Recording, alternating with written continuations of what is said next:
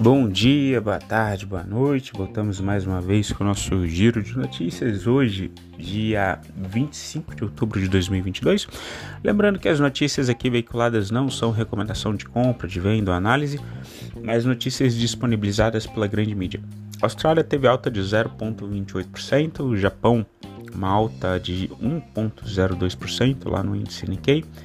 A China uma leve correção de 0,51%. A Europa caiu 0,2%. A Inglaterra, com o FTSE 100, caiu 0,51%. Estados Unidos, uma alta de 1,19%. E o Brasil, uma queda mais uh, brusca de 3,27%. O dólar, uma leve alta de 0,08%, fechou em R$ 5,30. As criptomoedas, movimentos divergentes, aí o Bitcoin é, caiu 1,39%, foi para 19.289 dólares. E o Ethereum, uma alta de 1,29%, foi a 1.345 dólares. Em relação aos commodities, a gente tem o petróleo Brent com uma queda de 1,34%. A gente vai comentar ali o petróleo Brent. É, o petróleo ele, ele fecha em queda, tá? De olho em dados econômicos da China. Petróleo ele fechou em queda né, na segunda-feira ali de 1,34% Brent. O WTI fechou com uma queda de 1,64%, tá? E os dados econômicos da China, referentes ao terceiro trimestre desse ano, é, que foram divulgados tá, agora, eles renovam a preocupação do mercado tá, em relação à demanda pela commodity. Como eles estão desacelerando economicamente e eles estão demorando para implementar aquele pacote de incentivo de 145 bi que eles anunciaram coisa de dois meses atrás. Passou já a reunião do, do comitê comunista chinês, né, que reconduziu o Xi Jinping é, para um inédito terceiro mandato, mas até agora o pessoal não tem especificações de como vai ser, como eles vão atuar nesse pacote de incentivos, tá? Então isso daí desanimou o mercado é, fazendo com que a commodity caia, porque é, muito embora há duas semanas atrás a gente tenha tido aquele corte de um milhão de, de produção de, barri, de barris por dia da OPEP, né, a gente continua tendo uma demanda menor pelo produto, né? Então, provavelmente pode ser que a OPEP venha a fazer novos cortes aí pela frente para tentar manter o preço do petróleo também. Em relação aos Estados Unidos, os futuros de, do S&P 500 e, do Nasdaq oscilam entre perdas e ganhos, tá? Uh, um quinto das empresas ali do S&P 500 já divulgaram seus resultados né, de lucros do terceiro trimestre, com mais da metade superando as expectativas. A Microsoft, a Alphabet, a Amazon, a Apple, elas divulgam os números essa semana agora e os dados de manufatura de serviços dos Estados Unidos desapontaram os investidores nesta segunda-feira, indicando que as medidas impostas pelo Federal Reserve começam a desacelerar a economia. Como é que funciona, né? A gente com aquela alta inflação, o Fed, é, que já vinha falando é, de uma possível subida de taxa até a casa dos 5%, faz com que o investidor tire o dinheiro da economia né? Não invista na economia para aproveitar essa rentabilidade maior é, é, e mais segura, digamos assim, que seria um bom dos americanos. Com isso, você tem menos produção industrial, menos investimento na indústria e, obviamente, menos geração de emprego. Atualmente, eles estão no nível de 3,25% de taxa, né? Isso subiu de 2,5% para 3,25%. Uh, só que, como a gente tinha é, notícias de payroll, por exemplo, de pedido de seguro-desemprego, cada vez com menos pedidos de seguro-desemprego, quer dizer, as pessoas estavam empregadas, o Fed estava se sentindo tranquilo, confortável para aumentar essa taxa de juros. Agora, com a, as, é, esses indicadores de que a economia de fato começa a retrair, aí ele já não se sente tão confortável para aumentos tão expressivos da próxima vez. E o objetivo do Fed, o Jeremy Powell já deixou claro, que é trazer a inflação de 8,2% para 2%. Então a gente vai ter que acompanhar as autoridades do Fed. Eles optaram pelo silêncio antes da reunião do Banco Central na próxima semana. tá? onde se espera um novo aumento ali de 75 pontos base. Vamos ver se de fato a gente terá mais um aumento de 75 pontos base, jogando a taxa americana lá para 4%. Em relação à Europa, as bolsas de valores elas operam sem sentido único, com os investidores receosos com a situação econômica do continente. Na zona do euro grande a expectativa pela reunião política é, monetária do Banco Central Europeu, que termina na quinta-feira, dia 27.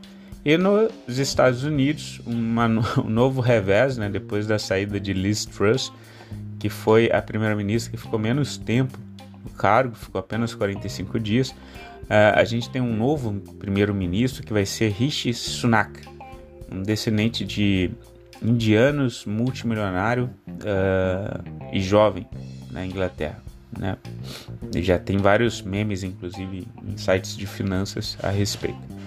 O estoque 600, o índice, ele avança liderado pelos setores de tecnologia e mídia, tá? E desenvolvedores como a SAP, que está subindo ali 3,5%. Mas também a gente continua naquele cenário né, de alto custo de produção. A energia nunca teve tão cara né? O aumento também de taxa de juros para tentar conter uma inflação em alguns países que chega a 10%, como Espanha, Alemanha, Inglaterra. Né? E aí, como a gente falou também, situação muito semelhante aos Estados Unidos, ao aumentar essa taxa de juros, a gente tira o dinheiro de circulação, desestimula o investimento na indústria, né? O custo de produção está caro, as, os produtos estão caros, e se a gente vai fazer um financiamento, como eles estão subindo taxa de juros, vai ficar mais caro ainda, então também né, a gente tem uma perspectiva e uma expectativa de que eles venham vender menos. Na Ásia, uh, um indicador de ações globais teve um pequeno avanço, já que as ações chinesas tiveram uma recuperação modesta após a histérica liquidação verificada ontem. Né, com o mercado ontem, a China caiu mais forte. É, depois da recondução do Xi Jinping, até da forma que foi, teve um presidente anterior da China que foi retirado né, da, da, convenção antes da nomeação do Xi Jinping.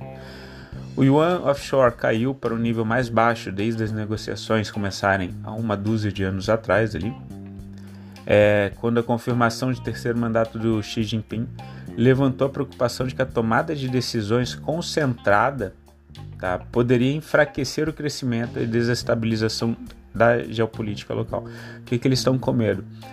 O, o Xi Jinping está tão forte e é tão inédito esse terceiro mandato, tá? que ele conseguiu trocar quatro dos sete conselheiros do Partido Comunista Chinês e, e conseguiu essa terceira reeleição inédita. Pode ser que essa concentração em uma única pessoa esse poder em, ou em um grupo, a gente na China a gente nunca sabe exatamente como é que funciona. Pode ser que isso não seja tão favorável e eles já se mostraram, ou ele já se mostrou ter uma pegada mais é, intervencionista. A gente teve o caso, por exemplo, das empresas de educação uh, que foram proibidas né, de terem lucro, aferirem lucro. Isso fez com que as ações é, caíssem fortemente no mercado internacional, no, no mercado chinês. Uh, Brasil, no cenário doméstico, a bolsa fechou em forte queda, tá? devolvendo os ganhos do pregão de sexta-feira. E Brasil agora é, é o um, meu maior motivo de preocupação. Mandei algumas mensagens ali para os traders na parte escrita. É, ontem, no final do dia, a gente teve o pessoal da campanha do presidente Jair Bolsonaro convocando a imprensa para fazer uma coletiva, tá? É, que foram falados pontos ali sobre fatos graves nas eleições, desde censura, mas principalmente o fato das rádios, notadamente no Nordeste, não terem é, feito as inserções de campanha, feito aquelas propagandas de campanha é, foram 146 mil aproximadamente que não foram é, inserções que não foram colocadas ao público, tá? É, só veicularam é, basicamente as inserções do PT. Então eles entraram com pedido no TSE e a gente não tem a menor ideia de como isso vai é, refletir. Eu sei que o mercado não gostou, né?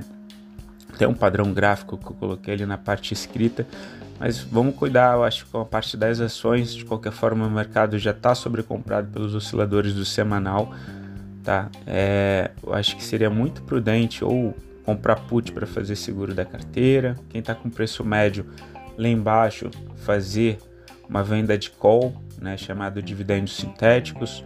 Uh, quem não gosta de trabalhar com opções, trazer o stop pela média 9 do diário, primeiro candle que abriu acima fechou abaixo da média de 9, o stop fica rondando ali embaixo, eu gosto de colocar uns 4, centímetros, 4 centavos abaixo, acho que seria bem prudente, tá?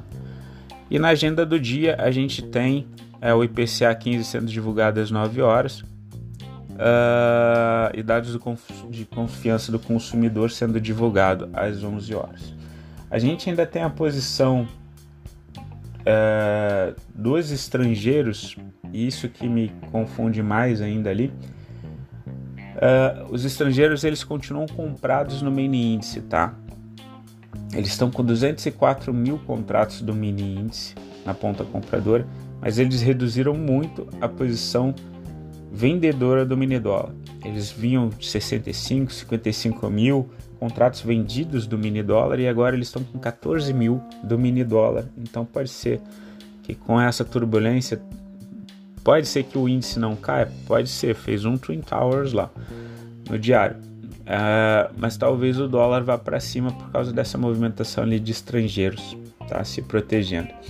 É, o boi gordo teve uma alta de 0,17 com o dólar subindo né? É, deixa nosso commodity mais interessante no mercado internacional.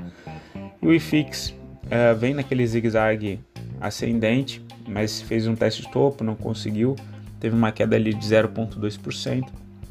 Está em 2.993, também cabe proteger as posições do IFIX. Pessoal, fico por aqui, desejo uma excelente semana. Qualquer coisa, entre em contato. Beijo, tchau, fui.